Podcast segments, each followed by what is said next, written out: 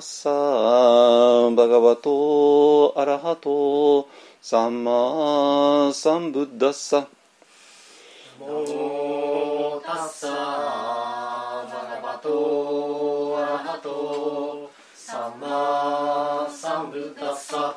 ナモタッサーバガバトアラハトサンマサンブッダッサ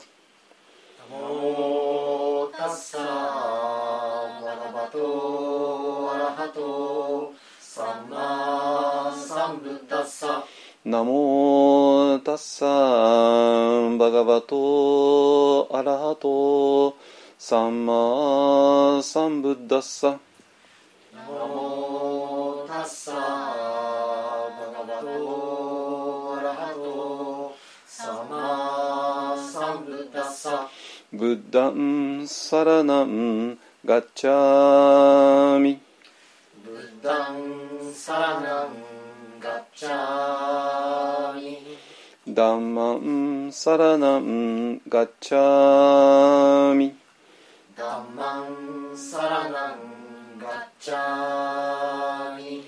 サンガンサラナンガッチャミサンガンサラナンガッチャミドゥティアンピブッダンサラナンガッチャミドゥティアンピブッダンサラナンガッチャミドゥティアンピダンマンサラナンガッチャミドゥティアンピダンマンサラナンガッチャミドゥティアンピサンガンサラナンガッチャミドゥティアンピサンガンサラナンガッチャミタティアンピブッダンサラナンガッチャミタティアンピブッダンサラナンガッチャミタティアンピダンマンサラナンガッチャミタティアンピダンマンサラナンガッチャミタティアンピサンガンサラナンガッチャミタティアンピサンガンサラナンガッチャミパナティパタウェラマニシッカパダンサマ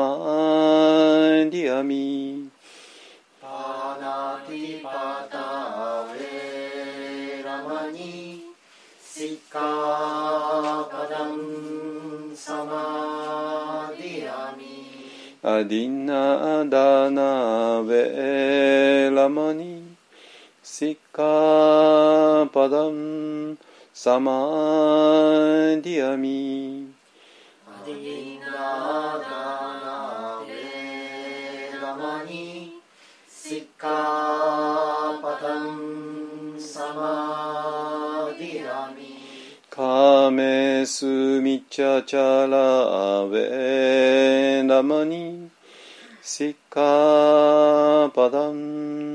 サマ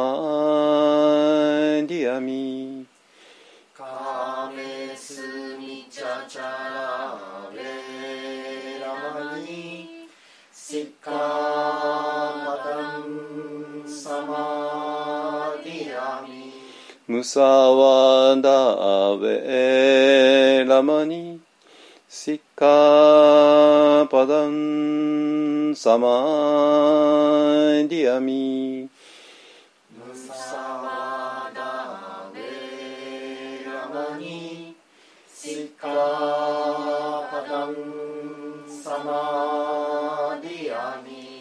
スラメラヤマジャパマダタナウェラマニシカパダンサマディアミ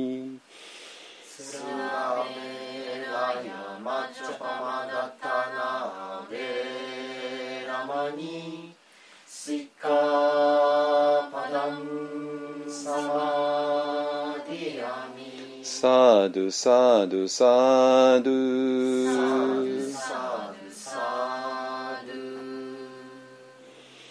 はいじゃあ般若心経をね読んでいきましょ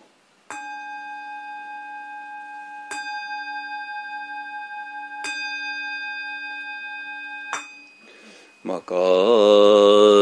般若ハラミタ心経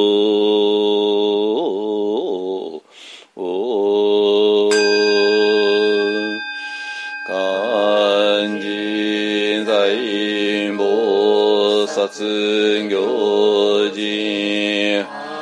にゃはらみたじ証券語君道理細苦役者利子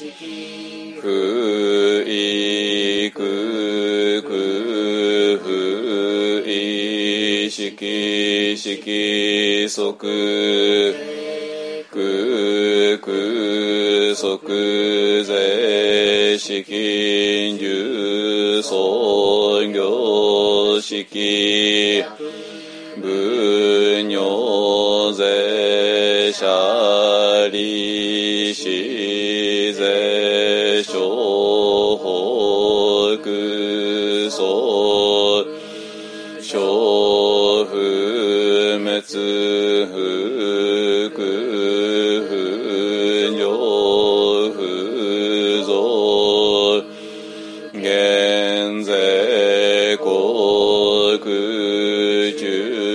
無式無重創業式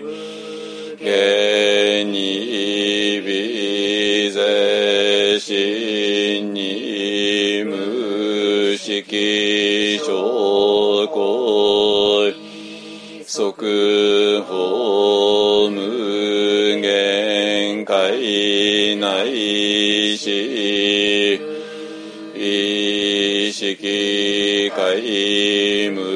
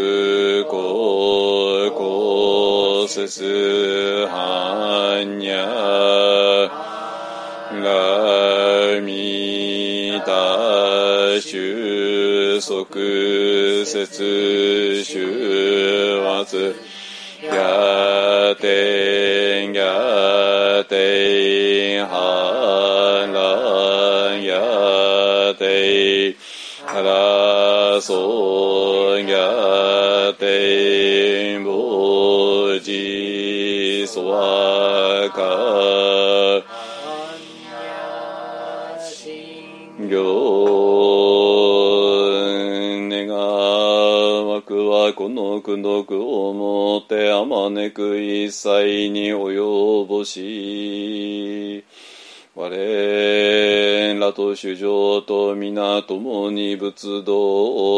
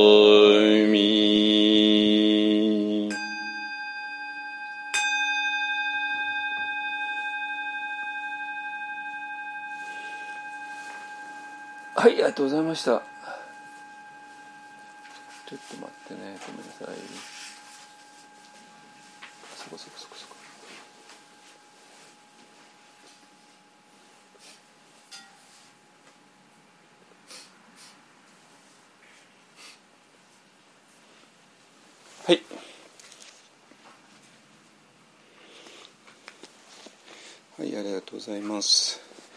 はい、えー、っとですね、あの、今日ね、えー、っと、えー、っと、基本的に、あの、今ね、ようやくコロナもね、あの、収束しつつあるでしょうかね。あの、まあ、あの感染者数はね、ガクンと、もうあの、減って、減ってとかもう少なくなって、ね、波は一応終わったですよね。あのでまあ、今回ね波結構大きかったんだけどもあんまりもう日本の普通の人たちはあんまり気にすることもなくねあのなんか時間制限とかもほとんどなかったのでまあ一応それをあの受け入れるっていうあのことなんでしょうかね。はい、えーっていうふうなふうになまあまあそれはちょっと分かんないけども、えーまあ、とにかくねあの、えーまあこの3年間非常に異常なあの3年間だったわけですね。まあ、もうそれはもうどうしようもないので全くあの人類にとって初めての経験だったんで、まあ、パンデミックそのものは何回も経験してるけど、まあ、今度今度のね新しいウイルスによるパンデミックっていうのは全く初めての経験でで手探りの状態でなんとかあの乗り越えてきたっていうところでで、まあ、その間にね、まあ、いろんな分かんないんだから、まあ、しょうがなかった部分って本当に多かったと思うから、えーもうまあでもまあね本当 G7 の中で日本はまあ、抜群によくやったんじゃないかなと思いますけどもね。はい、えーとまあ、それについてねそれがについての話ではなくてそうではなくてあの、えーコロナが終わったんで、まあ、終わったって言い切れないかもしれないけども、まあ、とにかくねあの、まあ、WBC の、ね、野球の試合見ても、まあ、今本当超満員ですよね、まあ、ちょっと前までは、ね、ほとんど観客入れなかったこともあるしものすごく少なかったこともあるしね、えーでももう今超満員になっているぐらい、まあ、要するに世の中あの元通りになりつつあるかなと思うのでで、えー、とこの瞑想会とかねリトリートもその影響をまともに受けて、えー、まともに受けても大きなお寺はねあの瞑想会やらなあのストップしたんですよね。あの鎌倉の大きなお寺なんかもそうでしたよね。えー、だけどまあ私らはあの細々とやってきたっていう感じで細々とやってでそれをまあなんとか、えー、オンラインであの中継したっていうことをこの3年間やってきて、まあ、それでまあなんとか生き残ったっていうことなんですけども、まあ、ただやっぱり私もその、まあ、こんなのが当たり前かなと思ってて、えー、とコロナ前の写真を見るとねびっくり私もびっくりするあこんなにたくさん人いたんだって感じでね あのどこも一本案もあの接種の会場もねあの地方へ行ってもですねあので今はまあうんとガクンと減ってしまっているのででそこをね、まあ、なんとかあのコロナ前にね回復したいなとは思っているわけですよ。でその時にえっと、なぜ、えっと、リアルなあの瞑想会が大事なのか、ねえーでまあ、一応ね、まあまあまあ、実際これ私もこれポッドキャストで聞いてる人もたくさんいらっしゃるし、まあ、今今オンライン中継も同時にやってるんですけどもあのそれあくまでもねあの補助的な手段だと思っています。えー、あくまでもめリアルな瞑想会があの主体となってでそれで、まあ、どうしてもね、あの日曜日の午後に鎌倉に来れない人って、まあ、たくさんいるだろうから、まあ、そういう人たちのために、まあ、ポッドキャストとかオンラインとかを用意してるっていうことでで、まあ、実際にあの今日の、ね、オンラインの参加者を見ても、まあ、みんな全員があのリアルな座禅会瞑想会に来ていらっしゃる方ばかりですね。あの私と一度も会ったことない人は、まあ、このオンラインでもいないいないのであのまあまあだから補助的にっていう意味が、まあ、一応オンラインでは伝わっているかなと思いますねただポッドキャストの方がねあのどうしてもねあのなんていうかなえーと、ポッドキャストだけっていう人もかなりいらしていらしてでで私としては誰が聞いてるか全然分かんないわけですよ。まあ、Zoom の方はね名前はっきり出るんでああなんとかさんが今いるないらっしゃるなってことは分かるんだけどもえポッドキャストの方はね本当に私としても全然把握できないくてでそれでまああの時々いろんなあのコメントくださったりメールくださったりするのでまあああこういう人が聞いてくださってるのねっていうのが分かるっていうのが実情ですね。はい、えー、なんで、えーと、今日はねえっ、ー、とリアルな瞑想会はやっぱりどうしても大事だよねっていうことをあのお伝えしたいわけなんですよ。もうせっかくあのもう、え、コロナによるね行動制限とかが、まあ、ほぼなくなりつつある時期なのでで積極的に今年の春からはあのリアルな瞑想会あのリトリートにどんどん参加していただきたいなと思っています。でその時になぜオンラインだけじゃポッドキャストだけじゃどうしても無理なのかっていうねその辺りをねあのお話し、えー、していきたいと思います。でそれが、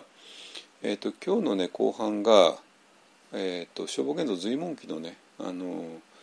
5の9のところに非常に大事な言葉があってえっ、ー、と先週は5の8、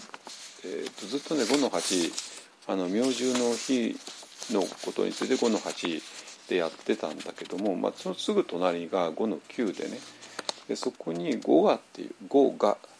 えー、両方とも「我」っていう書きますけどもね「5が」ねあのがあって、えーと、これがまあほぼ決定的な言葉なんではないかなと思います。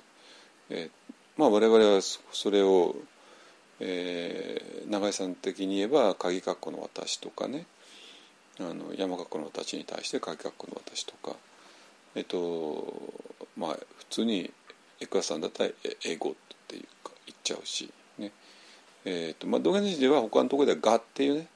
あの言葉我って書いて「が」ってねいうことば一文字ね漢字一文字で表現することもあのまあまありますけれども、えー、とかあと「学研」っていう言葉をね使いますけどもまあ一番なんていうかなあの標準になるのはこの「語が」じゃないのかなと思いますね。あのなので一方案ではな今後、えーとまあ、今日お話しするような意味で「語が」っていう言葉を、えー、使っていこうかと思っています。ねえっ、とまあ、今まで、まあ、これについて散々話してきたけど、まあ、ちょっといろいろ用語さんあの使っちゃってたと思いますけども今今後は、えー、語画に統一していきたいなと思いますね。まあもちろんねあのあの条件によって他の言葉を使うこと当然あるだろうけども、まあ、一応それに、えー、していきたいと思います。で、まあ、要するになんていうかなあの語がのに、まあ、要するに我々は騙されるのね。でこの騙されるっていうことこの騙されるところからどう目覚めていくかっていうのが、えーと、仏教の場合のもう全てなんですよ全てなわけ。ね。えっ、ー、とだから先週ね、えー、あのプラン75の終わりでみみちさんですね。倍賞千恵子さんが演じた。が、まあ、夕日を見ている、ね、あのでその向こうに、えー、西方浄土でお浄土を見ていたんではないか。まあこれは勝手にあの一本が付け加えてるんですけどもね。まあ仏教者があれ見たらもうそのその答えしかないわけで。でまあまあ特にとにかくねあのミッチさんが安楽死から逃れてねあの方法の体で安楽死をする、ね、あの場所から逃れて、えー、まあ多分丹沢の山並みに沈んでいく夕日を見ているっていう場面で映画そのものは終わりますけれどもまああそこで見ていたのが極楽裁縫上手なんじゃないかなっていうね、えー、いうふうにしたらあの映画そのものはものすごくあの座りがいいっていうのかな。あのあまあだからまあ監督さんは多分その意識ないだと思いますけれどもまあ多分ね監督はまあ早川千恵さんっていうのかなあの46歳の女性の監督ですけどもちょっとね一度会ってこれについてお話できたらなとは思ってますけれどもねあのそしたらあの全く新しい見方があってで映画そのものとしてはもう最高に完結するのではないかなと思います。ねえーとでそうなんだけどもその時に話をした、えーと、現代の人のあの生児の問題に関する、えー、もう絶望的な誤解、だから現代でますますその誤解っていうのはあの広まっているんでしょうかねどうどうなんでしょうかねここら辺ね。あのだから、まあ、要するに現代の日本人とアジアの仏教徒との間にもう決定的な違いがあってでアジアの仏教徒っていうのは、えー、テラワダとチベットと両方含みます。でまあ多分あのお隣の韓国とか台湾の人は多分その中間ぐらいなんでしょうかねちょっとあの、うん、韓国の人台湾の人がこの辺りどう思ってるのかちょっとまあ多分ああっちもかなりもう近代国家だから日本に近いのかもしれないですけどもあのまあまあ要するに日本日本だったら、まあ、はっきり言って死んだら終わりの世界ですね。だけど、まあ、アジアの仏教徒はそう思わないで、えーと、サムサーラが続いていくよねっていうのが基本の木ででそのサムサーラからどうやって下脱するかっていうのがあの仏教の目的なんだけどもただあのアジアの仏教徒はちょっとそこら辺でなんかちょっと遠慮しちゃって、えーと、いきなり下脱するぞとはならないで、まあ、いいところで生まれ変わろうっていうね ぐらいのところで妥協しちゃうんですよね。あの妥協して悪いところに生まれ変わらなかったらいいよね、まあ、いいところに生まれ変わるぐらいをなんか人生の目標にしちゃう。あるいはもう修行の目標にしちゃっているんですよ。あのテラワダもチベットも。ね。だけどいやそれそれダメでダメでっていうか仏教では本来そうじゃなくてあのもう下脱を目指すっていうのがあの仏教の基本だから。でただそれがあまりにも難しいからっていうんでせいぜいのところは悪いところへ落ちないようにしようよねあのいいところで生まれ変わるようにそのためにいろんなカルマいいカルマを積んでいくっていうような、えー、方向性になってますね。ですかね。えーと、だから、えーとまあ、こういうふうに分けられるか。本来の仏教だったらテアバダもチベットだろうが、えーと、そこからの下脱っていうのがもう仏教の目的はそれ以外ないです。ねえーと、そうなんだけどそれがあまりにも難しいから、えーと、いろんな理由でですね。なんで、えー、アジアの仏教徒の、まあ、一般の一般の人はまあなんとか悪いところ生まれ変わらないようにいいところ生まれ変わることを目指すっていうのが一般ですね。でそれに対して、えーと、日本は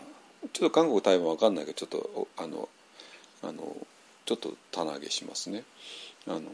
まあ、日本はもう生まれ変わりは信じていなくて、えー、まあ基本的に死んだら終わりですね。なんだけども死んだら終わり、えー、っていうのがまあやっぱりどこをどう考えたってそうだよねと思いつつやっぱり生まれ変わりっていう考え方が非常に魅力的なのでで、まあ、そこでちょっといろいろ遊んじゃうわけなんですよ。まあそれはほとんど遊びですね。あの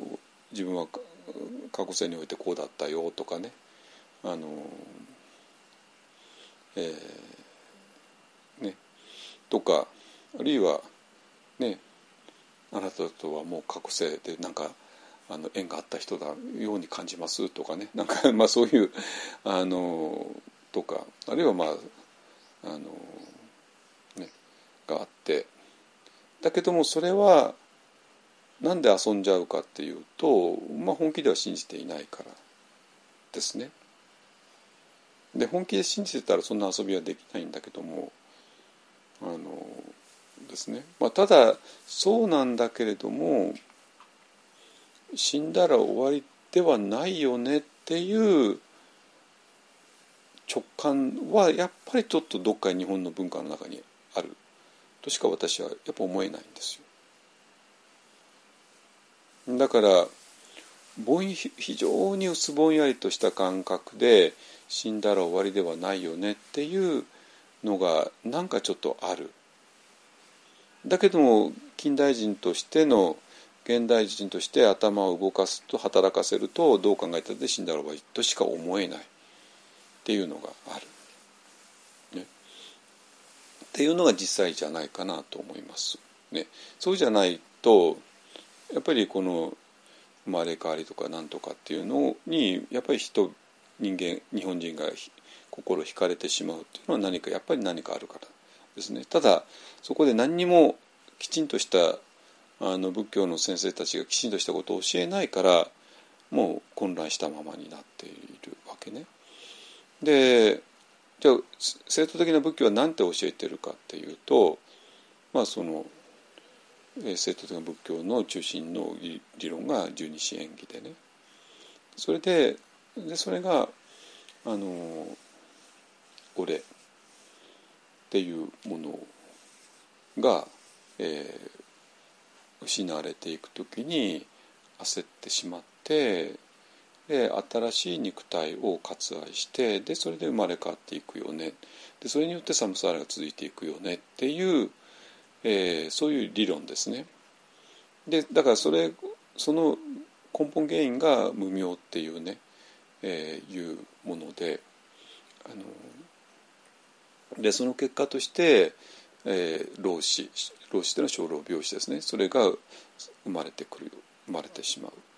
まあ、そうやってサムサーラが続いていってしまうよねっていうのが仏教の理論なんだけども、まあ、これ単なる理論であって、えー、実際それを見てないからやっぱり信じきれない。だけどもまあパオメソッドみたいなメソッドだと実際に見るからあのあ本当にそうなんだってことが分かるっていうことですね。まあここまでいいじゃないですか。だから、えーと、この無明を、えー、起こしているもの。でそれが結局語がですね。語が語がっていうものが、えー、それが自分なんだ。という根本的な思い間違い。それが無明です。ですか？でそれがあるから、えー、このこの語我が今崩壊していく、ねえー、のに耐えきれなくて新しい肉体を欲することで、えー、サムサーラが続いてきちゃったよねっていうのが、えーと、純子演技の理論ででそれをまあ実際に見るわけなんですよ。だからこれは語我っていうものが自分だよねって誤解したしたところから始まっていてそのそれが誤解だと見抜けない限り、えー、2つの苦しみを背負うことになる。ね、でどういうどういう苦しみかというと一つは生きてる間は語我が自分なんだからでどこをどう考え頭をどう振り絞っても自分っていうのはやっぱり死んだらゼロになるとしか思えないわけですよ。それ当然そうですよね。ただ自分っていうのはこう肉体と肉体の一部が脳みそでで脳みそがいろんな thinking とか感情を生んでるんだからでこのこれが死ぬってことは自分の肉体も感情も thinking も全部ゼロになるっていう意味としか思えないじゃないですか思えないわけですよ。ね、だから当然死んだら終わりだよねっていうのが現代人の本音の本音になって、えー、でそこからこれはもう動かしようがない本音だからまあその中でなんとかあの充実した人生を生きようっていうような考え方なってでそこから人生は一度きりなんだからあの思いっきり生きようよねとかね好きなことしようよねとかあの充実した人生にしようよねとか、まあ、いろんな言い方が出てくるわけだけどもうんと仏教的には全然正しくなくてすいません人生一度きりじゃないんですよっていうねいい意味でも悪い意味でもっていう話になってくるわけですね。だから、えっと、現代の人がどうしてもそう思わざるを得ないのは語我がイコールは自分だっていうその根本的な無明をがそっくりともまあ現代残ってるからなんですよ。でこれが残ってる限りやっぱり死んだら終わりっていう本音から逃れることはまずできない論理的にできないし原理的にできないわけね。でそれで散々生きてる間はそれに脅かされてあのビクビクしながら生き生きることになってしまう。でそれに反抗してなんとかあの生き残ろうと、ね、して延命治療したりいろいろしてでそれで、まあ、まあ大変なことになってでまああのお年寄りがつっかえちゃうから若い人が何とかしてくれっていうね、えー、いうことを言うっていう、まあ、社会問題にまで、まあ、なってるわけですよね。ねでそうなんだけどもあの実際問題何が起こるかっていうと全然死んだら終わりにならなくて寒さが続いていくよねっていうことなんですよ。だから2つ現代の人はリアルじゃないことで苦しんでそしてリアルでも苦しむっていうね死んだら終わりだっていう思いあの思い込みで苦しんで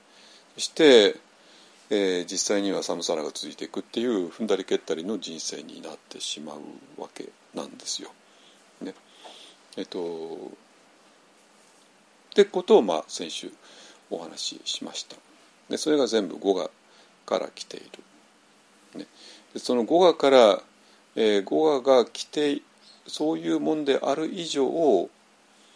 うんなんていうかなその現代の人ほぼ全員がこれこの錯覚をしていてでもものすごく強いものですね。ねだからこの現代の社会の中にいたらやっぱりどうしてもそう思わざるを得ないわけ。でその時に全然違う考え方が入ってくる。ね、でこれのオリジンはもちろんお釈迦様のブッダガヤの菩提寺の木の下からなんだけどもこれも全然違うんですよ考え方が。ね、でそれを伝えてきた先生でそしてその先生の周りのサンガっていうものがある。でこれは世間とは全く違います違う。だから、えー、とその世間の中を生きていながらあのその先生に触れたり、えーその先生の周りにあるサンガに触れた途端に何かわかるわけなんですよ。何かわかる。でそこから何か行動が生まれるはずなのね。でその行動がものすごく大事。ででその行動の一つしてまあ今日多分ポッドキャストを聞いてる人もポッドキャストを聞くっていう行動をしたのかもしれないしオンラインの人もオンラインに参加するってことをしたかもしれないんだけれどもちょっとねそれだけじゃやっぱ足りない。足りなくて。もう一歩二歩あの、えーその行動を突き進あの突っ込んでほしいわけ。ねえーそのその必要性がどうしてもある。でまあ、それについて具体的にこれから今からお話ししますけれども、えーでそれがなぜあのそんなに大事なのかは、ね、あの随文記の5の8と5の9を見ながらねえー、とちょっと極めていきたいなと思います。いいですかね。つまりその特にまあ現代の日本人ね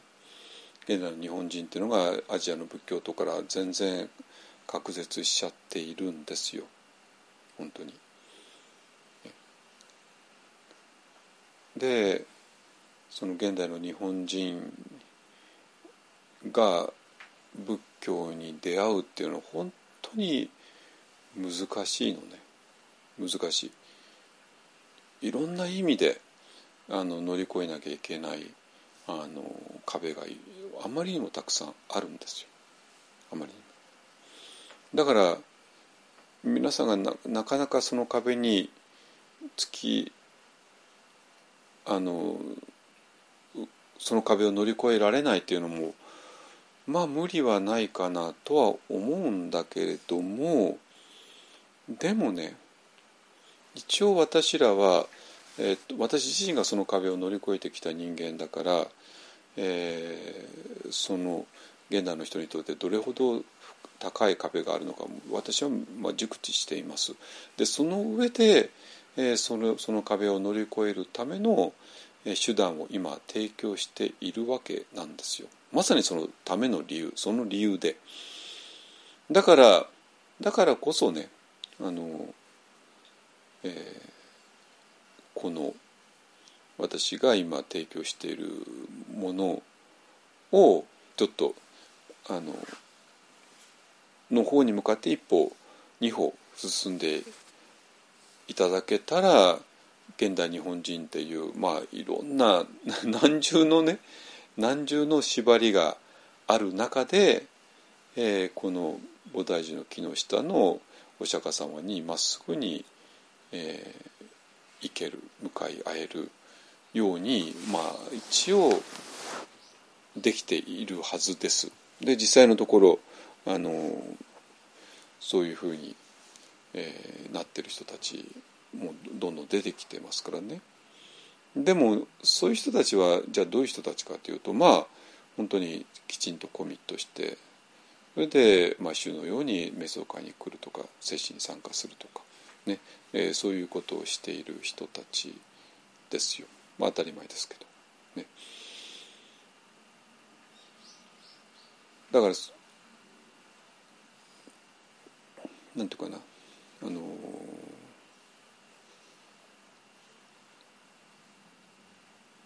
そのぐらいのことはちょっとやってもらってもいいのではないかなと思うのね。で、えーと、私自身のことを話しちゃうと、まあ、これも何回も話してるけれどもあのやっぱり先生との出会いっていうのが圧倒的に大事でで大事だと分かるから先生と出会った後まあすぐにいろんな行動をしてきたんですよ私自身が。ね。なんていうかなついに出会ってしまったっていうねことが分かるから。だこれもちょっと変な話でしょ？つまり先生っていうのは私が知らないことを知っている人なんですよ。でもことなるとこの先生が本当に正しいかどうかは判断できないってことじゃないですか。だって私は知らないんだから。ね。まあこれも何回も言うけども。私は日本語を完璧に知ってるから誰が日本語を喋れるか、まあ、英語も多少は知ってるから誰が日本語喋れるか英語喋れるかはまあ完璧に判断できちゃうわけね。だけどもアフリカのなんか、ね、どっかの部部族の言葉なんて言ったら知らないから でその部族の言葉をこの人が話してるかどうかなんて私には判断できないんですよ知らないんだから。でましでましてやあの、まあね、アフリカの部族の言葉だったらその部族の、ね、何百人何千人いるからその人たちはみんな分かってるわけ。でそれよりかお釈迦様のお悟りを知ってる人なんて数少ないわけなのね。だから当然お釈迦様のお悟りを知ってるかどうかっていうのは当然私には判断つかないわけなんですよ。だからそういう原理的な難しさがあるわけ。いいですか？でそうなんだけれどもそうなんだけれども分かるんですよ。分かるの。不思議でしょ。う原理的におかしいですよね。分かるわけがないんだから。知らないことなんだから。知らないことなんだから。だけどある本をねある本をあの本屋でねこうやって本屋さんだからもうたくさんあるわけですよ。なんてね。本これで広げて。広げて。えっってなるわけね。えっってなるわけね。本当に。なんじゃこれやってね。でえっとなるってもおかしいんですよ。これがお悟りを指し示してるってことは分かる。だけど私は悟りなんて分かる分かってるはずないじゃないですか。悟りなんて分かってるはずない人間がでこの本を見てあこれが悟りを表してるって分かるんですよ。不思議ですよね。本当にこういう不思議なこと起こるの。でこれ誰よ？誰よと「あなんか内山老師か」ってね。でこの人誰ってねなってあの内山交渉。えっとまあ今もう亡くなっちゃってんだけども まあその当時まだ生きてらしたから「はあはあああ京都に住まいね。お住まいね。え何？あの京都で月に1回定食会やってるのね。おはいはい」もうすぐ分かるわけ。でね。そしたらどうします？行くに決まってるでしょ。本当に。東京と京都はちょっとね。まあ私もお金なかったから。新幹線なんか使えなくて 新幹線使えなくてあの安い深夜のバスでね。その当時はそんな今深夜のバスで本当にみんな一人一人のなんかすごいゴージャスじゃないですか、ね、だけどその頃はまあ普通のバスをただ深夜走らせてるってだけであのとんでもなかった。だけども行くに決まってるじゃないですかそんなものだってこの人に会えるのよ。会えるのよ。会いに行かないですか？いやだから私それが分かんないの。行くに決まってるでしょ。なんでそこで会いに行かないのかが分かんないんです私は。だってこれで探し求めていたものがあるのよ。本当に。だからまあだからそこでねあこれが探し求めていたもんなんだっていう前提の前提には探し求めていなきゃダメなんですよ。探し求めて探し求めて探し求めているからついに発見したよってなるの。じゃあそそれしてない人がこれ見たってあああはいはいはいはい。あ禅のお坊さんが何か言ってるねっていうだけで終わっちゃって。ああはいはいじゃあまた元に戻してね。っていうことなんですよ。はい元に戻してそれでこの本との縁は切れ永遠に切れちゃうわけね。ででだから本棚からこの本出して非常にショックを受けてでそこからあの内丸氏のあの住まいとか活動をチェックしてじゃあもう会いに行くっていうふうにななるかならないかは、えーと、その人がどれぐらい求めていたかだと思います。ね、求めていさえすれば、まあ、今私第五像ねこの第五像を見ただけでなんじゃこりゃって思うのよ。本当に。まあもちろん私の40年前の理解なんか全然ダメだったんだけどもダメだったんだけどもやっぱり正確だった。あの直感的には正しかった。でも全然あの説明も何もできなかったけど。ね。あのだからそういうそのなんていうかな。私らがどこをどう考えたって死んだら終わりだよねと思い込んじゃっている、えー、世間と。世間の一員としての私と。私がどこをどう考えたって死んだら終わりだよねとしか思えない。でそういう時に死んだら終わりではない、えー、考えが、まあ、その考えは元はあの2500年前のインドのブッダ界の菩提寺の木の下のお釈迦様からですけどもねがいろいろなあれでやっぱりすぐ近くまで来るわけなんですよ。世間と全く違う考え方がね。でそれがあの求めてる人には分かる。分かったらこれも一大事なわけなんですよ。一大事。一大事だったらすぐに行動を起こすじゃないですか。だから起こさないっていうのはそれが一大事だと思えないし、えー、例えばこの内山工場っていう人が自分にとって決定的な人だってこともピンとこない。ね、ピンとこなかったらああはいはいあじゃあまた 本棚に本戻してそれで終わりですよね。そういうことなんですよ。だからなんていうかな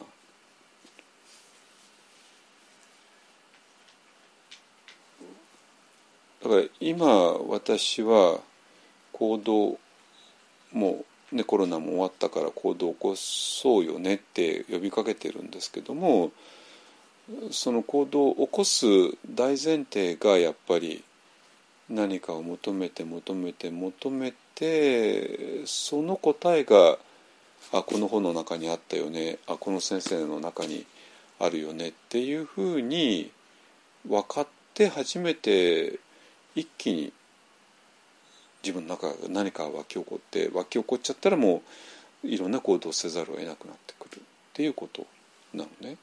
これがなかったらもう行動も何もない別にあなんか面白そうねってで終わりなわけです。まあだって本なんてもう山ほど一日一回どのくらいねあの出版されるか皆さん知ってますかねすごい数出版されてるんですよ。そのほとんどはもうみんなそのまま消えていくだけの本なんですけどもね。ですね。はい。えっ、となのであのそういう行動を私自身はしてききてるんですよ。ねまあ、内丸老師、えー、この人に会っちゃったからまあちょっともう出家せざるを得なくなっちゃったし、ね、あのだ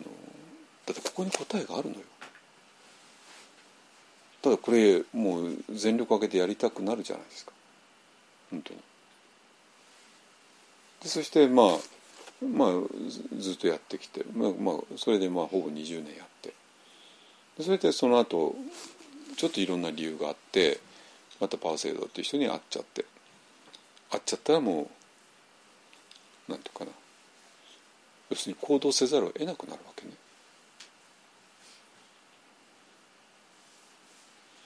もうそれはパーセイドっていう人が私が求めていたものを持ってらっしゃるか。ご存知だか。らだからこのために私今生きてるわけだからこれ以上の大事なことはないんですよ。本当に。ないわけ。なかったらこれをやるやるじゃないですか。でこれをやるためにいろんなものを失う。だと全然構わないわけなんですよ。全然構わないよだって重要さが違うんだから。本当に。ね重要さが違うんだからこっちを優先するのは当たり前じゃないですか。そんなこと。でそういう話なんですよ。ね、えっ、ー、とだからそれにはなんていうかな。この死んだら終わりだよねってどこをどう考えたって考えどこをどう考えたってそうとしか思えない私自身がそして世間もでそういうがっちりガチッとある世界とは違う何かがその外にあってでその外の空気を伝えてくださる本があったり人がいたら。やっぱりそこを通してしか外へは行けないのね行けないんですよ。でそのきっかけとしてポッドキャストを聞いたり、えー、まあ本読んだりねまあいろいろあるけれどもやっぱあくまで本とかポッドキャストっていうのは手段であってでその手段を通して実際にもっと行動していかないと無理ですし無理だしあるいはもう自然と行動の方に行くはずなんですよ。なんでそこが行かないのかっていうのがねちょっと分かんないのですか？ね、でそれで、えーと、今ねあの非常に私らあのなんかもう一歩二歩も踏み出す出したい人がいたとしたら今非常にいいあのチャンスです。っていうのは、えー、と今までだったらね、まあ、鎌倉日本に来てもらうとか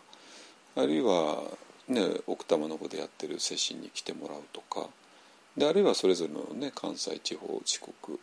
ね、札幌とかいろんなとこでややるマインドフルネスの会に来てもらうとかね。まああとあと朝からに来てもらうとかね、えー、ぐらいだったんですよ。でも今はねもっと超本格的なことをねこれから今やろうとしている裏番第一法案っ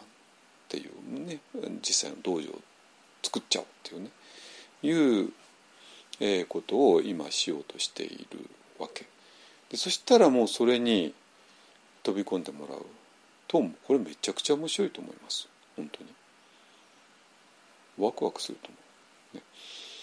でそれがまあなかなかねあの本当にあの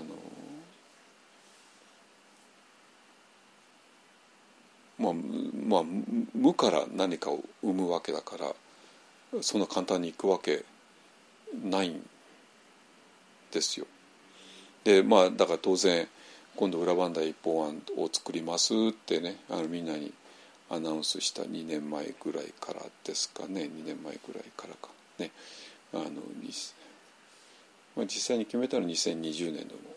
年末だったけどまあだんだん形になり始めたのが2021年の夏ぐらいから、ね、でそのぐらいからまあいろいろあの言い始めてでまあ去年2022年の6月ぐらいからファンドレイジングを実際スタートしたっていうことですね。まあ、でもねまあ多分皆さんまあなんかやっぱりなんか資金があるんだろうなってね多分皆さん思ってたみたいなんですよ本当に。あのだから当然そんなお手を立てる以上はね、まあ、ある程度の資金の当てがあるんだろうなってね、えー、ぐらいに多分思ってた人が多かったんでしょうかね。だからあのよくねあの「いつ完成するんですか?」って聞かれたわけなんですよ。ってこといつ完成するんですかってことは要するにどういうことかその意味が分からなかった要するに、まあ、ある程度の資金のめどがあってでそれを建築業者にあの発注してであとは建築業者のの建築機関からあの完成時期が分かるだからそれを教えてくださいという意味だったんですよね。だからその前提はある程度の資金があるっていうまあ勝手に想像されていたんだと思いますけども。ないんですよ。ないわけね。ないんですよ。ないんだけどもなんと今は目処がついつき始めています。本当に。それはなんか別にイーロン・マスクさんからね特別なドネーションもらったとか言うんじゃなくてまあ本当に皆さんからののみです。皆さんからののみででそれでまあ、たっぷりとねあの時間かけてやるのであのだったらなんときそうだっていうことが目処がついてきたよね。えいうことをあの今、えー、ともうすでに記者をしてくださった方にはあの特別なあの手紙でお知らせしてあの先週ぐらいにねついたと思いますけども、えー、しているところですね。ねでまあそれで、えー、まあねあの今度3月の終わりにちょっとあの業者さんと最終的な打ち合わせをしてきます。でそれでほぼあの具体的なあの日程が決まるかなと思いますけどもね。だからそれに、えーまあ、そういう非常に面白い、えー、プロジェクトをしていますのであのぜひねあの参加されたらもっとそのこのまあ私、私は、まあ、この本読んあの今これ「鈴見と安らい」って本持ってるんだけどもこの本読んだらまあせいぜいのところ内諸氏のあの定称の会に行くぐらいだった。でまあその結果としては結局あんたちまで行っちゃったんですけどもね。えー、だから皆さんはまあとりあえず一方あの瞑想会とか、ね、リトリートとかに参加もできるしでもっとねいろいろしたかったらこの裏番台一本プロジェクトっていうのにもねコミットできますよっていう話でそしたらもうめちゃくちゃ面白いですよ。だってこれ地球上で初めてのことを地上で初めてのことをやるんだからねマンダルマ仏教っていうもののお寺を作っちゃうっていうね。いうことなんで。あのどれほど画期的かなのか、まあ、画期的すぎたって全然理解できてもらえなかったんだけどようやくね本当に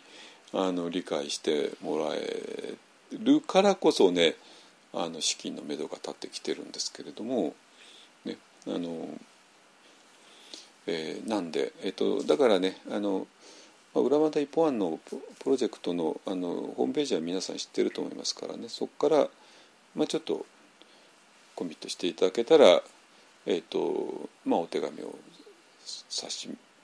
出しますからそこに具体的なね今の現現状があの書かれていますから、まあ、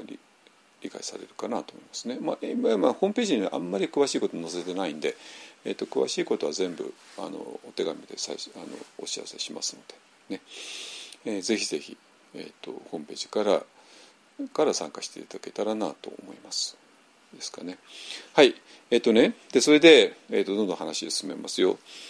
えっ、とだから自分が思い込んでいた世界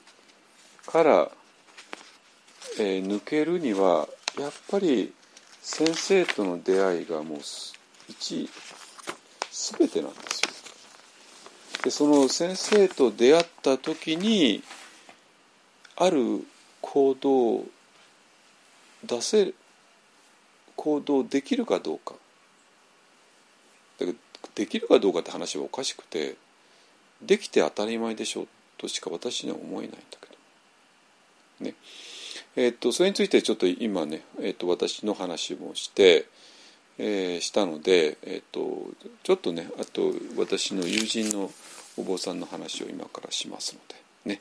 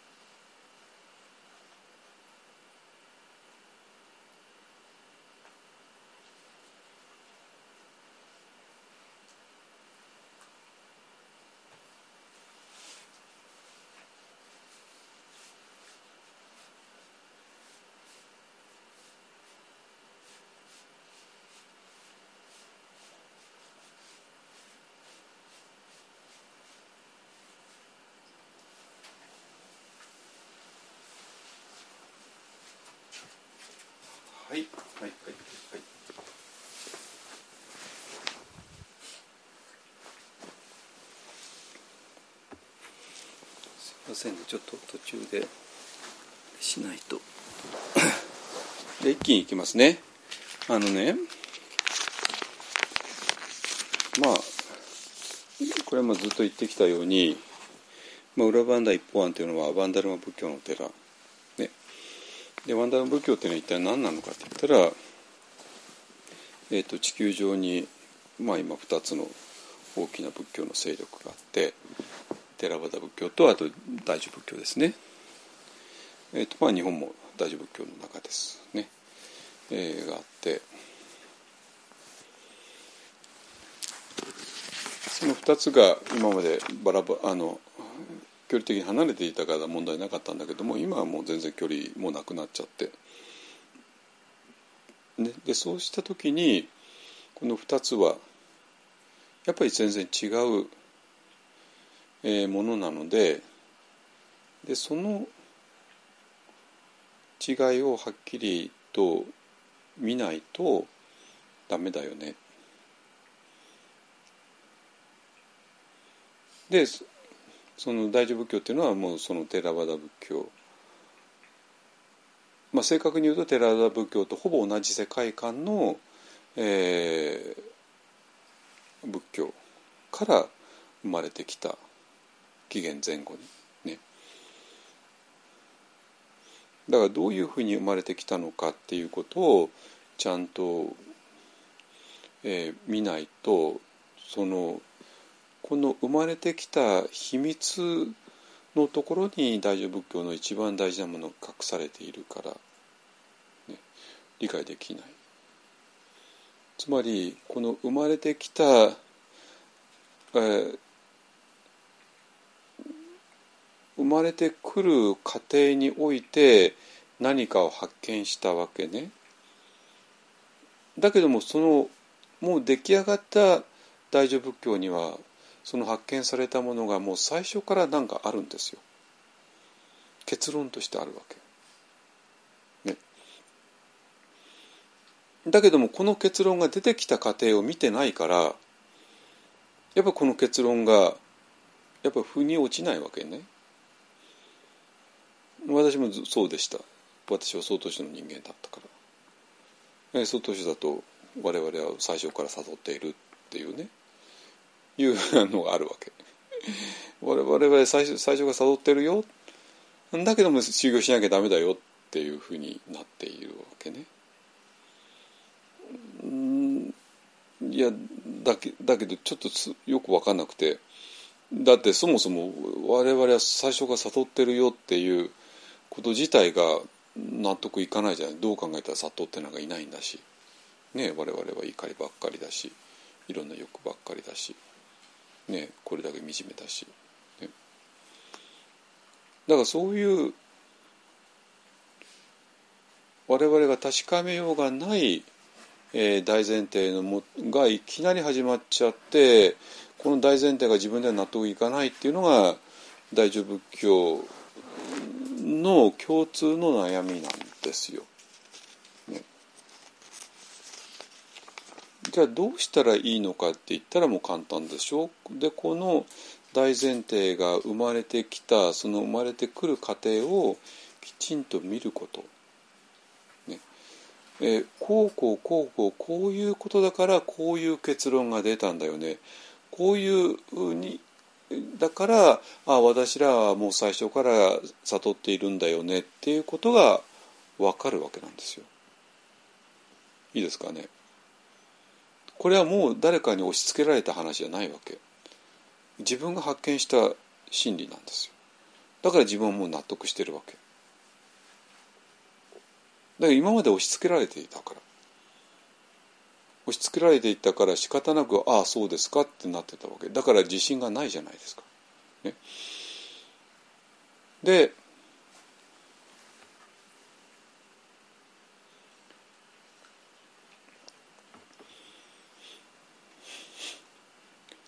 ででそれがね例えばあの大乗仏教っていうのはみんなあの日本ではねあの宗派っていうのはものすごくなんか重要に見えちゃうんだけども、ね、禅宗とお念仏と日蓮宗と真言宗と天台宗。ねうちは天台宗の檀家ですとかねいやいや私は陳宗門徒ですとかね。あのまあみんなそれそこに命かけちゃってるから あのあのあれなんだけど、まあ、まあ実を言うとそう大した違いじゃないんですよ。なんて言うと怒られるけども。基本的に同じなわけね。同じことをいろんなバージョンで言ってるだけで。だから曹洞宗の場合だと我々はすでに悟ってるよねっていうのを浄土宗のバージョンだと我々はすでに阿弥陀様によって救われてるよね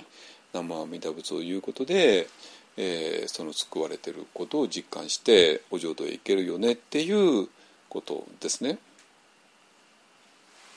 で一応そういう大前提になっちゃってるわけですよ。だけどじゃあなんで南無阿弥陀仏を言えばお浄土へ行けるんですか？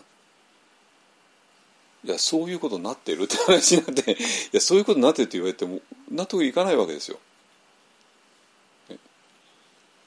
だそういうことになってるってことをただ言うだけだったらどっかに文句来ないしあの全てが丸く収まるけれども本人は丸く収まらないわけですよ。だって納得いってないんだから。ね。いいですかね。でだから当然そこに悩むわけですよ悩むわけまあ、特にあの浄土系仏教なんかだとこそ悩みは深いですよね。でまあ私の友人の浄土宗の人が、まあ、こういう経験をして、ねえー、まあ、各宗派でねあの布教師さんっていうのがいらっしゃるのね。布教師さんってどういう人たちかというと,、えーとまあ、各宗宗各宗派の住職さんたちは誰もがあの布教布教しなきゃいけないんだけれどもやっぱり話すのが下手な人とかねやっぱりいて勉強してない人とかいて、まあ、そんな中で勉強もして話がうまい訓練したい教師さんっていう人が何人か選抜されてでそういう人たちが大きなあの会に派遣されて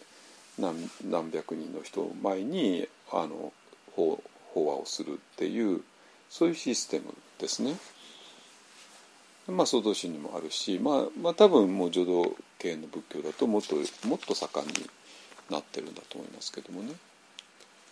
で、えーまあ、そういう布教師の会の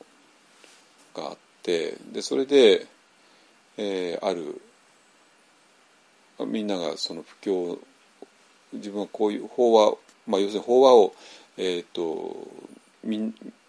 みんなの前でするわけですよ。そしてそのあの法話をお互いにチェックし合ってこの部分が足りないよねこの部分がいいよねっていうふうに、えーまあ、要するに布教師の訓練所みたいなものですね訓練のワークショップみたいなものですね。でそういうところである人があの自分は極楽に行ったことがないので極楽があるかどうか分かりませんって言っちゃったっていうねあのまあお坊さんですよ、ね。まあ、非常に正直な人。でまあなぜ言ったかちょっと文脈分かんないんだけど、まあ、もしかしたら受けを狙ってるのかもしれないですけどもね、まあ、あの檀家さんってそうこういう話結構好きだから。あのこういうのまあ分かるの受け受けであのいやちょっと私極楽行ったことないんでちょっと分かりませんっていうのをあのそうすると檀家さんわーってあの話の分かるお師匠さんだっていうふうになるっていうのも分かるんですよそれは。あのあの人はなんかお坊さん選ぶら選ぶらなくていいよね親しみを感じるよねっていうでなんか人気が出ちゃうっていうのも分かるんですよそれは。だけどそれ それを言ってしまったらあの浄土宗の狂気が崩壊しちゃうわけね。だから当然あのそんな極楽があるとかないとかそんなこと言うなってね。あの一括された。でそれを間近で見ていたのが私の友人で。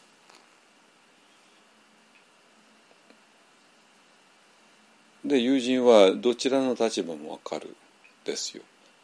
この極楽行ったことがないから極楽が分かんないっていうのも分かるし。でもそれを言ったらちょっとまずいよねっていうのも分かるし。でそそそれを突きつけられるとあそういえば自分は極楽があるっていう前提で、えー、話を組み立てていた。だけどもじゃあその前提を本当に自分は理解しているのか、ね、っ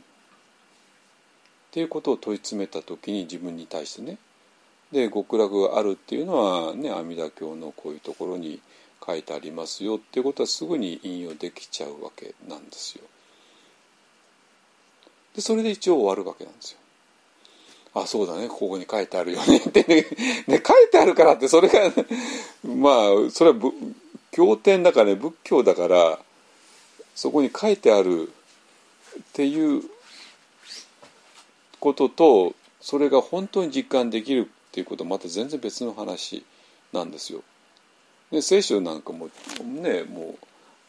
うねヨハネの福音書だろうがマルコによる福音書だろうがはいイエス様は金曜日にごあの極楽じゃない十字架に貼り付けられて日曜日に復活しましたよねって書いてありますよ。だからにイエス様が復活したってことは聖書のこういうところに書いてあるよねって言い張れば、まあ、それで終わりなわけですよ。どっから文句が来ないわけですよ。だけど死んだ人が蘇るってそんなことありえるんですかって突っ込まれてもだって聖書に書いてあるからってで終わるわけね。終わるんだけどもでも自分の中に疑問残るわけ。で死んだ人が蘇るってどういうことだろうって。死んだ人は死んだっきりじゃないのかってね。で極楽極楽が書いてあるだだって私極楽見たことないしってねなって。極楽見たことないし死んだ人が生き返ったのを私見たことないしっていうこと。だから極まあ要するに極楽で阿弥陀様によって我々すでに救われているんだっていう大前提なんだけども自分はやっぱり救われているっていう実感がないってことに気づいちゃった。わけ。ね、だからだからこれを曹洞宗に当てはめたらとんでもないことになっちゃって曹洞宗の人に「じゃあなたはすでに悟ってるって実感あるんですか?」ってね衣装さんに聞こうかな私なんで「やるよ」とか「いや何言ってんだよ」とかねうんはいだから要するにまあみんなそうなんですよ曹洞宗の場合はすでに我々は悟っている浄土浄土系のはすでに我々は阿弥陀様によって救われている。ね、でそれをただお経に不完座前義にそう書いてあるからっていうだけの理由だと弱いんですよ弱いわけ。なぜ自分がもうすでに悟っているとか私はすでに救われているっていう実感がないから。ないから、ね、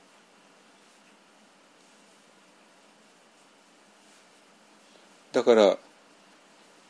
そうなるとこの人はじゃあ何が言えるかっていうとはいえーと、阿弥陀阿弥陀経のこう何ページのこういうところにあの極楽があるって書いてありますよ。極楽の良さはこうこうこういうふうに書かれていますよ。としか言えないわけね。まあそこそれはまあ一応学問的には正しいわけなんですよ。なんだけども本当にそんな極楽あるんですかとかねあの極楽どんな場所でもうちょっと説明していただけますかってね 言われちゃうともう完全にお手上げになっちゃうわけですよね。ででそこで悩むか悩まないかやっぱそこで悩む人と悩まない人が出てくるわけ。でね。で悩む人がある一定の方向に行って悩まない人はどこにも行かないわけ。じゃあね私はもちろん悩む方の人間だし私の周りにはそういうそこで悩んでいる人に囲まれちゃってるからあのそうなんだけども。じゃあこの悩む人って何なの？ってことをもう一歩踏み込む。まあ、イエスまあな死んだ人がよみがえるってことで悩む人ってどういうことなの？これはねそれが本当だと分かってる人なんですよ。つまりそんな嘘に決まってるだろうってね 最初から思ってる人はもうそこで悩まないんですよ。極楽なんかあるわけないだろうってね。あれはみんなフィクションだよってね。それこそあの「あの鬼滅の刃」のなんだっけあのあいつは。うん？うんドーマねドーマね。あのドーマですね。あの極楽そんなもんあるわけないでしょ。あれはあの極楽教か極楽教かなんかの新興宗教のね教祖ですからね。もう彼はもう完全割り切っていてこんなバカバカな連中がね極楽があるって言ったらみんなを伏せくれるからね言ってるだけだよってね。で死んだら終わりだに決まってるだろうってね。いう、ね、だからドーマは悩まないわけなんですよ。悩まないわけ。ドーマ君は。ね。あの悩まないで平気で変なあのとんでもないことするわけね。むしゃむしゃ食べちゃうわけ。ね。だからそれはなぜかって言ったら道幕にとっては極楽っていうのは存在存在するわけがないから、ね、だからそれが全部みんなからお布施を絞るた取るためのあの手段に過ぎないと思っている限りはそこで悩まない。じゃあ誰が悩むのって言ったら本当に極楽があることは知っている人。知っているからそれが実感できないことで悩むわけね。わかりますかね言ってること、ね、だから最初から悩まない人とそこで悩む人の違いっていうのは本当は極楽があるってことは知っている。これがフィクションじゃないってことも分かっている。だけどもそれを実感できない今の自分というものにどうしようもなく苛立ちを覚えている。っていうような人たちなんですよ。いいですかね。それで,、えー、でここでね そのような日々を過ごして10年が過ぎたって書いてある10年も悩んでいたのこの人はと思ってねああそうなのかってねあの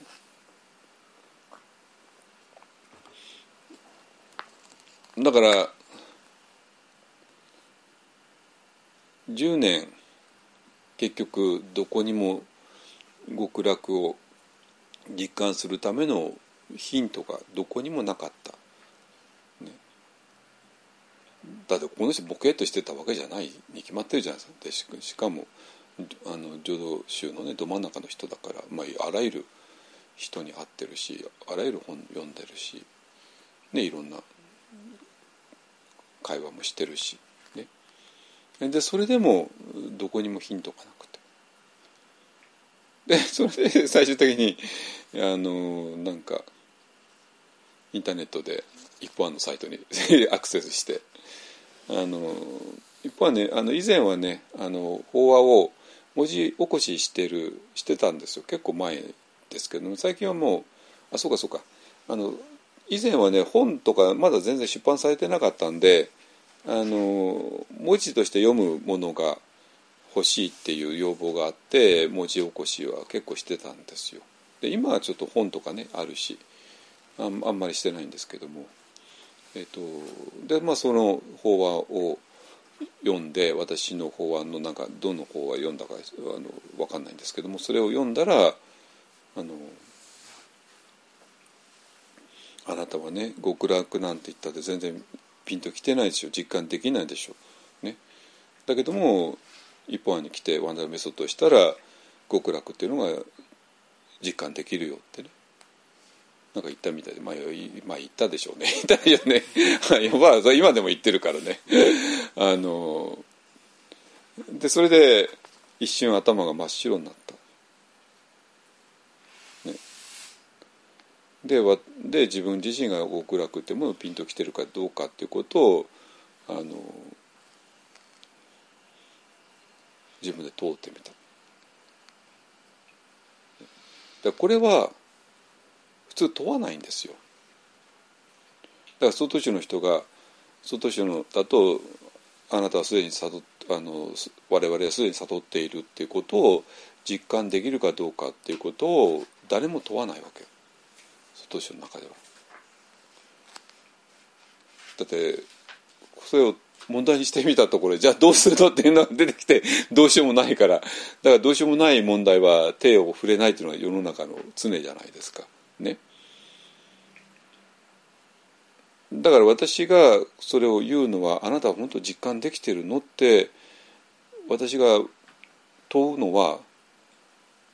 まずは実感できていないっていう現実をちゃんと見ようよっていう話なんですよね。でその上でこの方法を使ったら実感できるよっていうことなんですよ。でそれがワンダルマ仏教ってことねつまり大乗仏教の中では、えーと、いきなり結論から始まっちゃっているでその結論を実感するっていう手立てはなかったわけだから私らはそれを受け入れるしかなくて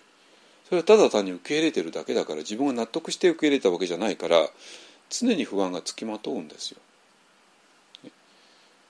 だったらばその大乗仏教が始ま生まれてきたその過程をもう一回再チェックしてなんでこういう結論が出てきたのかをつぶさに調べていけばこうこうこうこうこういう理由だからああだから自分は我々はもう最初から悟っていると言い切れるんだなってことを言い切れちゃうわけね。もう大前提じゃないんですよ。か誰かに勝手にそう信じろよって言われたことではないんですよ。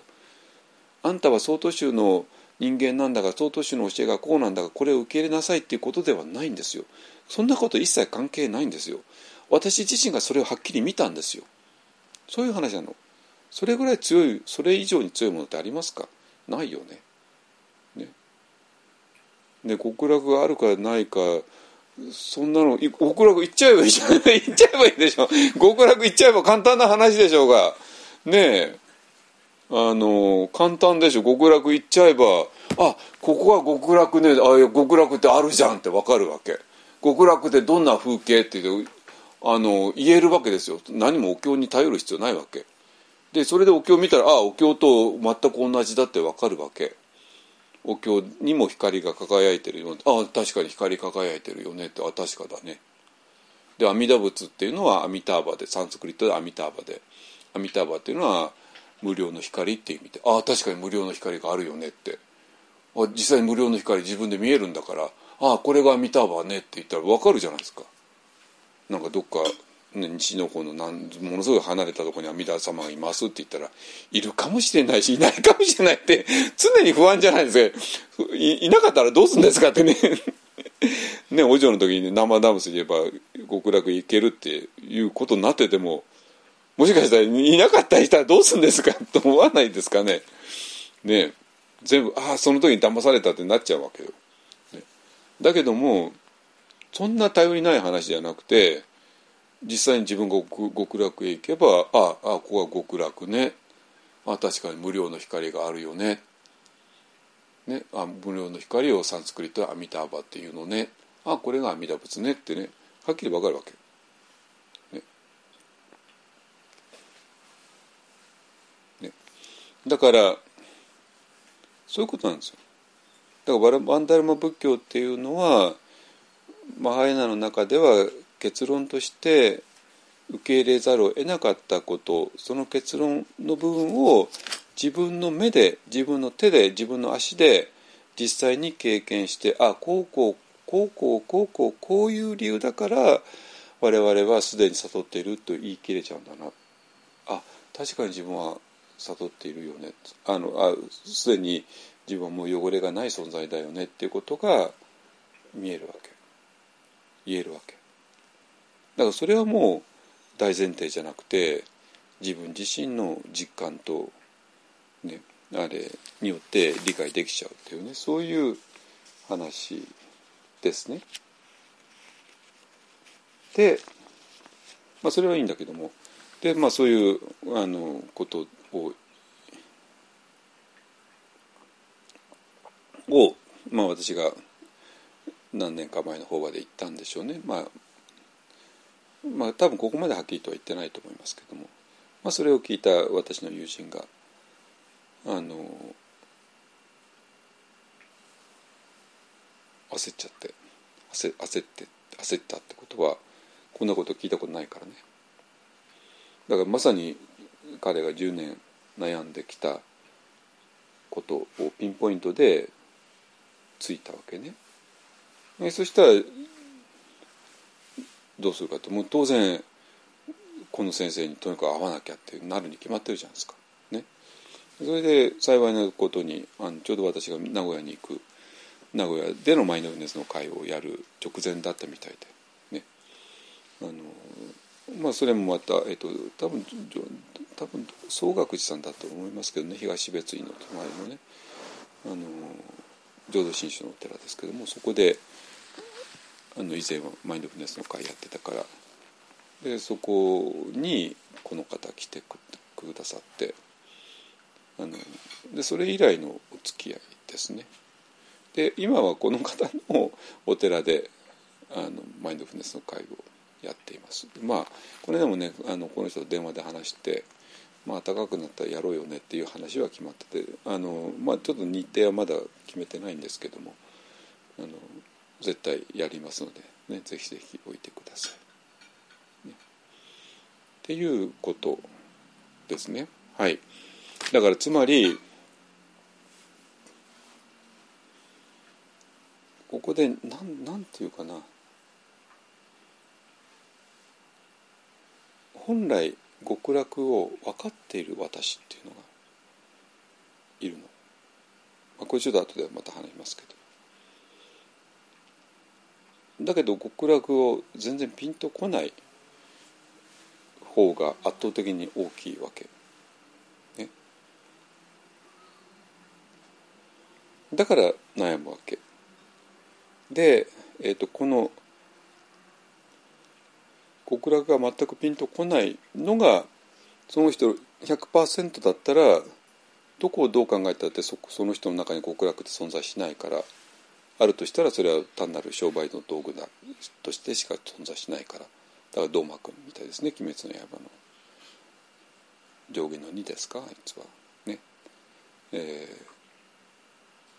ー、まあ本当新興宗教の教祖となって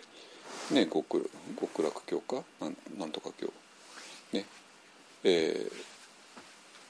ー、でもあの愚かな人たちからねお布施をする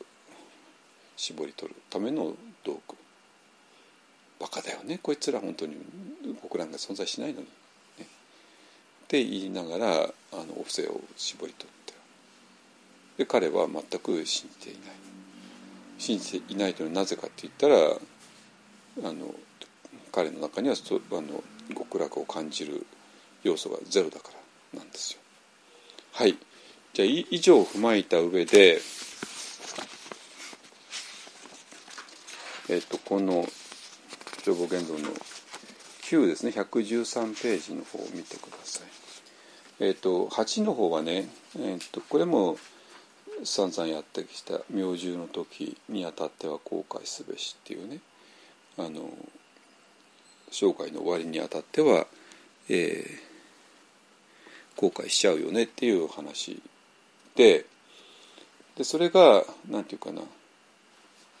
この間朝からでも話したんだけども、まあ、よくよくねあの終末期医療の病棟で看護師さんとかそういう先生たちが看取りの先生たちがあのもう人生最後の人たちと話をしてでその時にあななんかあなたは何か後悔していますか？ってねいう質問した時に出るえ、答えとしてもっと若い時にね思い切ってなんか自分が好きなことをすればよかったとかねいう人が多いよねだからあの生涯の最後に後悔しないように、えー、皆さんそれぞれの夢を追いましょうよねっていうような記事ってよくあるじゃないですかね。あの週刊ダイヤモンドとかそこら辺が書きそうな。でそういう話ではないんですよ。全く違うんですよ。そんな話じゃないわけ。じゃあ要するに明獣の時にあたっては後悔すべしっていうのは、えー、生涯の終わりね。でその時に後悔するっていうのは本当にねああ今大学入試のシーズンですかね。まあもう終わ終わりつつあるのか、ね、もうちょっと終わっちゃったか、ね、私全全然知らないんだけど最近の状態は。まあ、要す要するに大学入試の日が分かっているのに何にも準備しないで何も準備しないで その日を迎えちゃったようなもんなわけね。ゾッとしません？考えただけで。あの何の準備もしてなくていきなり試験場に連れて行かれたようなもんで答えようがないわけですよ本当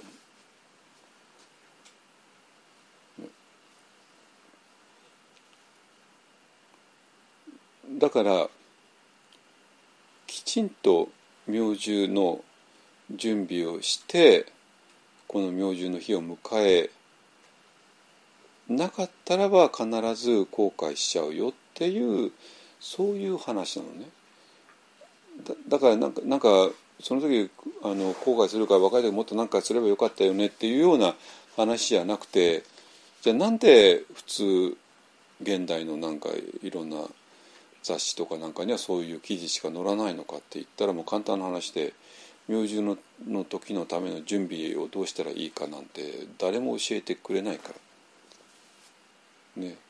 せいぜいのところがなんかお墓の準備をしろとかね遺言状の準備をしろとかね。あのまあせいぜいのそんなところいわゆるの就活ですよね。まあそれも大事かもしれないけれどもそんなことよりかもっと大事なことがあるでしょう。でそれについて誰も教えない。肝心のお坊さんも教えない。本当に。なぜ知らないから。どうしていいのか知らないのか。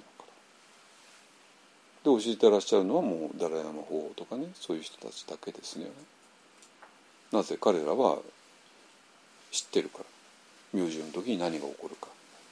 何明獣の時に何が起こるかを知っているからだからこの準備をしなきゃダメだよねっていうことを言い切れちゃうわけね。だけどこのその時に何が起こるか知らなかった準備のしようがないじゃないですか。わかります？だからその日のために、えー、大丈夫なように、えー、道元寺は中国まで行ってある真理を得てきたわけなんですよ。でそしてそれをみんなに広めようと思って宇治の交渉所を作ったんだけどもちょっといろんな理由で「あちょすいませんちょっとこれいろんな理由で来れないんです」ってねいう散々いろんな理由を聞かされて「すいませんだから来れないんです」もう散々やってちょっと、ま、ちょっと待ってそれがそれ本当に理由になるかっていうね。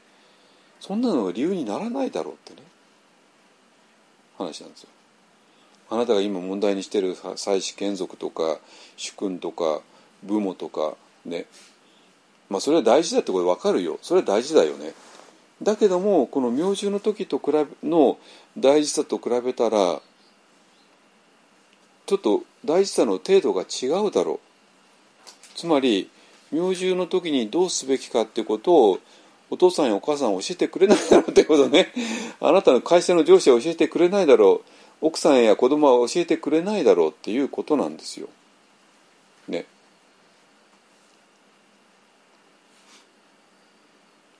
でそれを教えるのがこの宇治の交渉寺なんだからだからまずは第一優先でこれをするのが賢い生き方じゃないの？っていうことなのね。そそういう理論なんですよ。だからなんか闇雲にも奥さんも捨てろとかねあの親なんか捨てちゃえとかそんなこと言ってるわけじゃないんですよここでは。ね。そんな荒っぽい議論はしてないんですよ。そうじゃなくて明獣の時にどうしたらいいのかをきちんとの宇治の交渉寺で教えているんだからまずそれをしませんか？ね。宇治の交渉寺以外はどこでも教えていないだろうっていうね。でそしてその時にあの自分はもうそんなあの器じゃないって言っても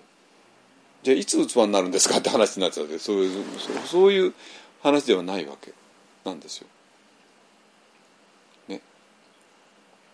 でそれが5の8だったわけ。えー、そこまでいいですね。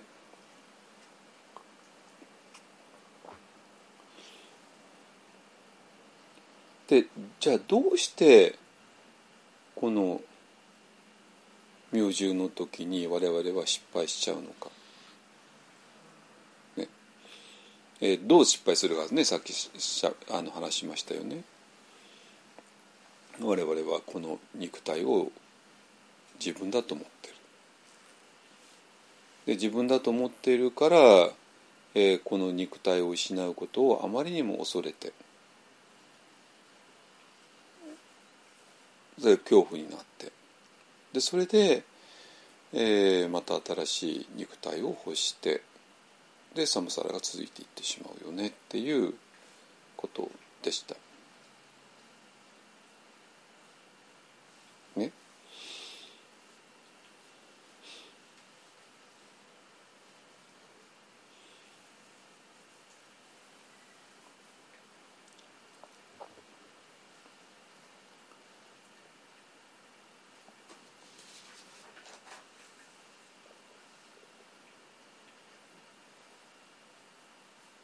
じゃあこの自分がこれだって思っちゃっているそれは一言で言うと何なのっていうところで、えー、それが語我なんですよ。それが Q のテーマですね。えー、ちょっと読みますね。あのねこれテキストを読むのは朝からで主にやっているのでテキストそのものを丁寧に読みたい人はあの朝からへおいでください。えー、毎月第2木曜日の午後6時半からやっています新宿の朝日カルチャーセンターですね。えっ、ー、と示してのたまく学童はすべからく語我を離るべしたとえ宣教万論を隠し得たりとも合衆を離れずんばついに魔境に落つべし個人の曰くもし仏法の信心なくんばいずくんぞ仏となり外ならんとうんぬん我を離るるというは我が信心を仏法の大海に奉公して苦しく憂うるとも仏法に従いて修行するなり。えっとねここはねすでに2つのことを言ってるわけ。えっと私らの言葉で言うと二重構造を言ってるわけかすでに。わかりますかね？二重構造ね。一つが語我でしょ？でもう一つのが仏法の信心ですね。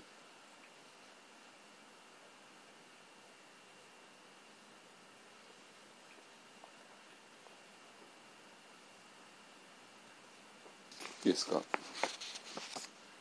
あのいや二重構造なんて一本だけで言ってるでしょ。そんなことないですよ。道元さん言ってるじゃないですかここで。本当に。これを読み読み取れなかったわけ今まで。あ二重構造なんだってね。はい。いいですか？つまり語がえ私らの言葉あの今まで使ってきた言葉で言うと、えー、この 内丸氏の第四図の中の人ですよ。ね。語がって一体何なのって言ったら、えーと、第四図の中の第四図の中100人いいいて100分の1のそれが山下だったり、ね、板橋だったり内藤だったりするわけ。ね、でそれが私だと思うことなんですよ。本当に。それが語我です。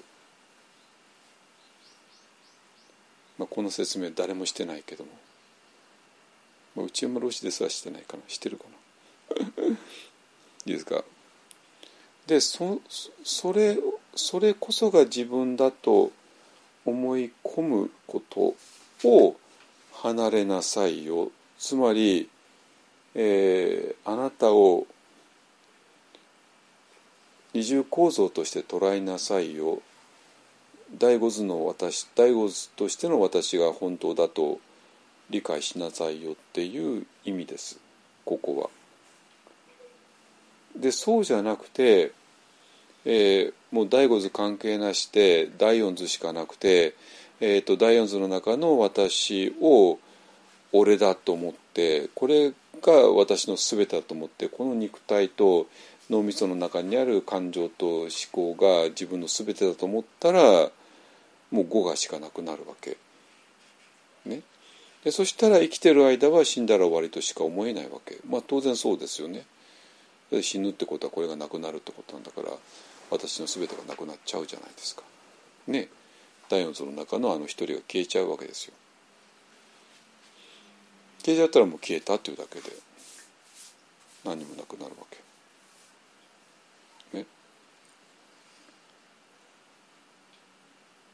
ですかね。ででそれが生きてる間は死んだら終わりだよねって思いながらビクビクしビクビクビクビクしながら生きているところが実際は死ん死んでも死ねない死ねないっていうことがあって、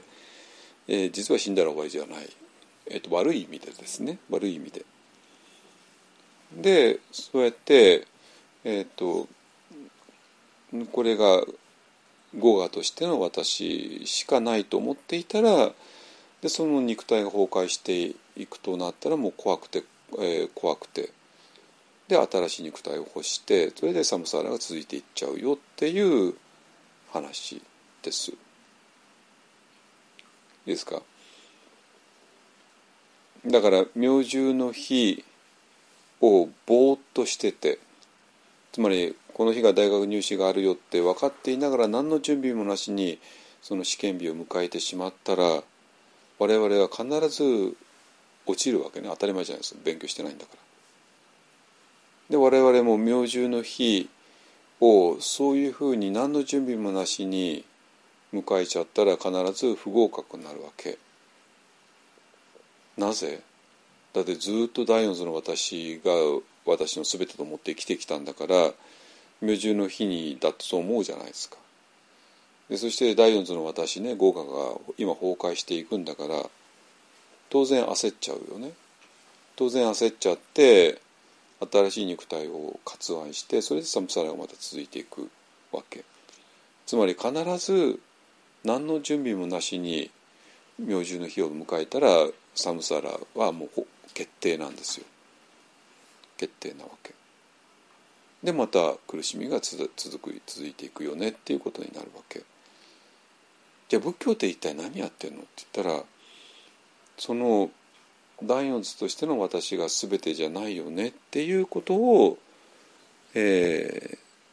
実際に見ていくのね。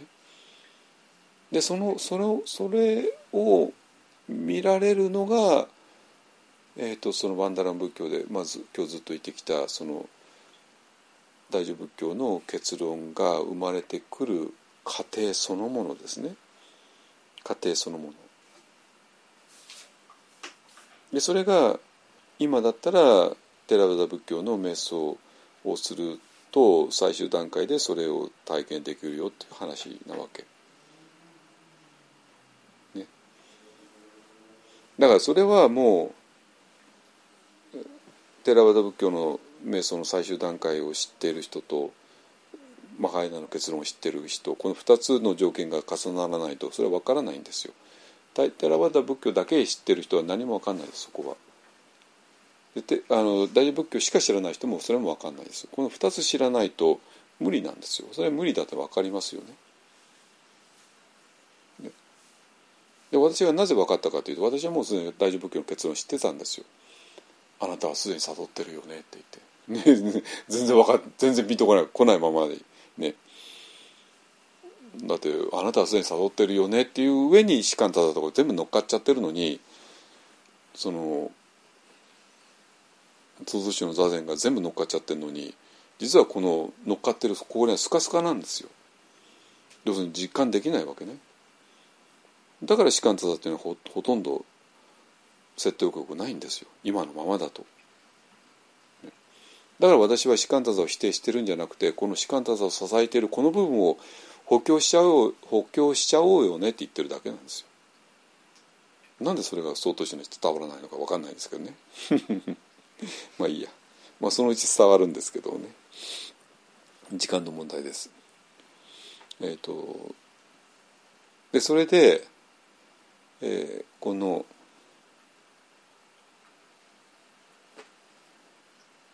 結論がね、えー結論がなぜ生まれてきたかを見たら、ね、えそしたら私らっていうのは語我であると同時に第四図の私であると同時に第五図としての私としても存在するんだよねっていうことがわかるわけ。ね、でそれが仏法の信心なんですよ。仏法の信心ね。でこの仏法の信心ってもう実に曖昧な言い方なんだけどこれ曖昧じゃないんですよ。曖昧に取ってきたのはその後の曹洞宗の人間なんですよ。曖昧にしか取れなかったのね。だけどこれあの文字通りの意味なんですよ。つまり我々の体も心もすでに大骨としての私として存在しているんだよねっていうそういうことなのね。だから我々はこの言葉をこのここでの言葉を使えば語我と仏法の信心っていう二重構造をしてるわけ。本当に。まあ、これはこの随文記の画期的な解釈なんですけどね、まあ、これを解釈した私だけなんだけど いやこれいや読んだらそう読めちゃうでしょその方が素直に読めるはずですよ。ね。語我と仏法の信心っていう二重構造で。だけど仏法の信心というのが分かんなかったから我々は語我語我に執着してしまって語我が今なくなると思ってパニックを起こしちゃって寒さが続いていくか語我がなくなるいずれなくなるだろうと思って死んだら終わりだと思ってビクビクしながら生きているかのどっちからですね。はい。だからさいはいここで、えー、私らがずっと問題ここ数週間問題にしてきたことを道元先生答え言ってますよ本当に。すごくないですかね。なんておっしゃってるの「我を離るるというは出たじゃないですか。出た。ねリーさんこれ知りたかったんでしょ？我を離れる方法が。ね、つまりこの二重構造だと分かっていても語我が自分だっていうそういう思い込みで我々はずっと生きてきちゃったから我々が一番知りたいことはその思い込みをどうやって手放すことができるのかっていうことじゃないですか。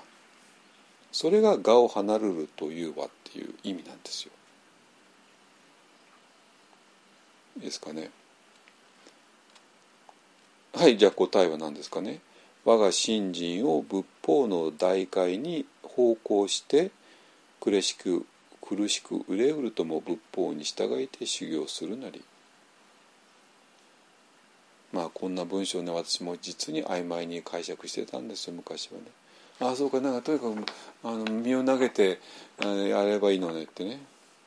そんなそんな雑な話であるわけがないんですよ。ここここで言ってるのは。つまりどうしても我としか思えない語我とし語我しかないと語我しかないとしか思えない。私がいて。でも我々の本当の本質は仏法の信心なんだよね。青空としての私なんだよね。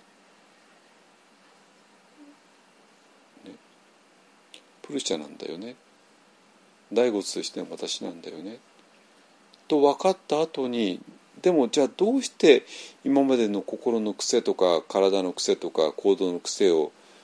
を手放すことができるのって言った時に我が信心を仏法の大会に奉公して投げ入れてですねそれしかないわけ。本当に。だからでそれで今日ねあの最初の頃に問題にしてたあの我が、えーと、コロナがもう終わっちゃったから終わったから、えーと、リアルなものに戻りましょうよねって言ってるのはまさにここで、えーまあ、特にねこのポッドキャストを聞いてる人に特にお願いしたいんですけれどももうちょっとそこから出てねポッドキャストを聞いて私の瞑想インストラクションを聞いて瞑想してくれていたのは非常に嬉しいんですけれども嬉しいんですけれどももうちょっと一人でやるのは限界だと思います。っていうか一人でやってほしくないんですよはっきり言っちゃうと。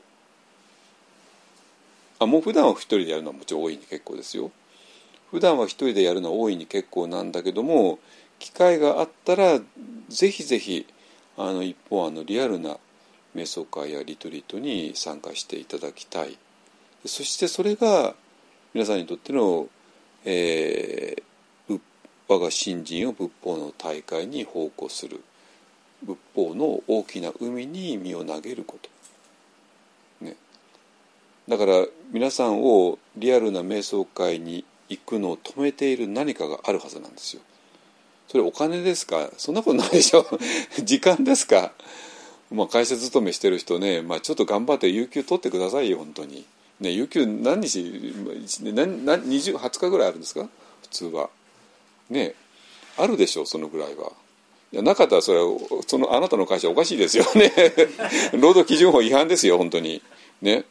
だからあのとにかく有給でも取ってまあ私らの、ね、リトリは大体あの祝日と重ねてるから有給1日取れば結構あの長くリトリートできるようなあの構成になってますからね。あの取ってね。まあそのぐらいの交通費はあるでしょう。でそれに私らのリトリートそんなに実費しか取らないしね。普通私らの4泊5日だったら10万20万取りますよ。普通のなんとかセミナーとかね なんとか、ね、自己啓発セミナーとかだったらね まあ私はそういうことはしないからっていうのは、まあ、あのダルマをお金に変えてはいけないってことはもう本当にテーラバーダ仏教の大原則だしあの内山老師にも散々言われてますので私はそういうことできない人間なんですよ。あのなんでだから安心してねあのください。ね、はいえっ、ー、となんででそのそれを止めている何かそれが語我です。ね、だから語我を離れるためにはその一人で瞑想して一人でポッドキャストを聞くしかなかったかもしれないそれは分かりますよ。そうだからこそ今こそねそれを手放して、えーと、リアルな瞑想会リアルなリトリートに参加するでそれが、えー、ここでいう我が信心を仏法の大会に奉公して仏法という大きな大きな海の中にあの身を投げることなんだっていうことですね。はいそこら辺からやりましょうよ。ね。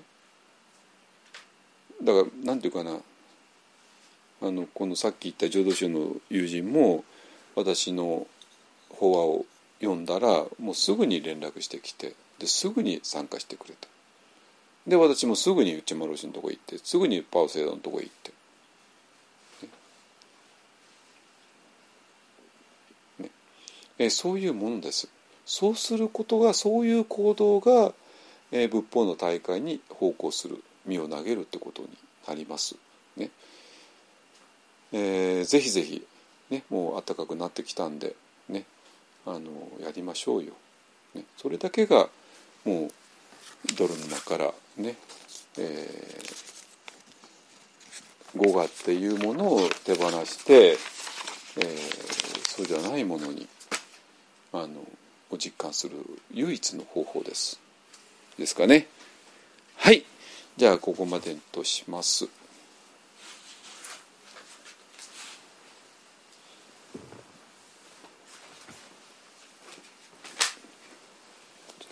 持ってる？持ってる？持ってるね。持ってる。あ、じゃあ、はい。じゃあ、えっ、ー、と、発願文ね、やって。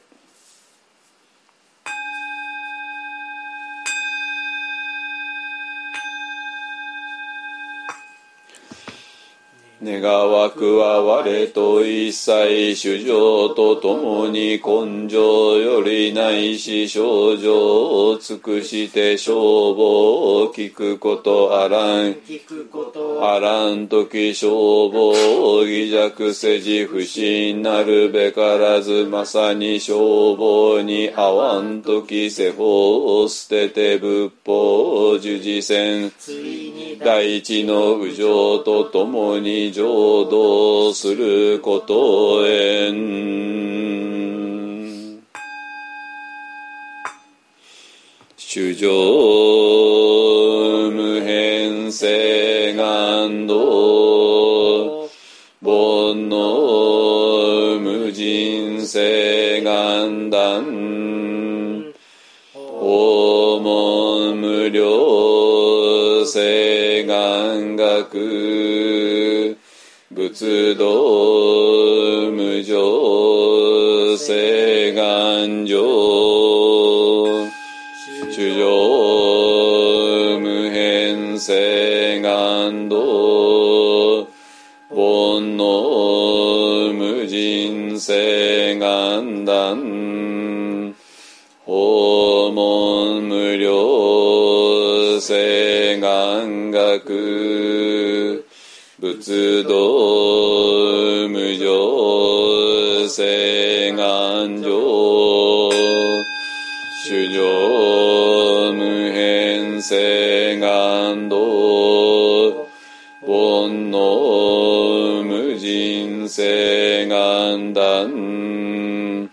訪問無料誓願学。仏道無常誓願上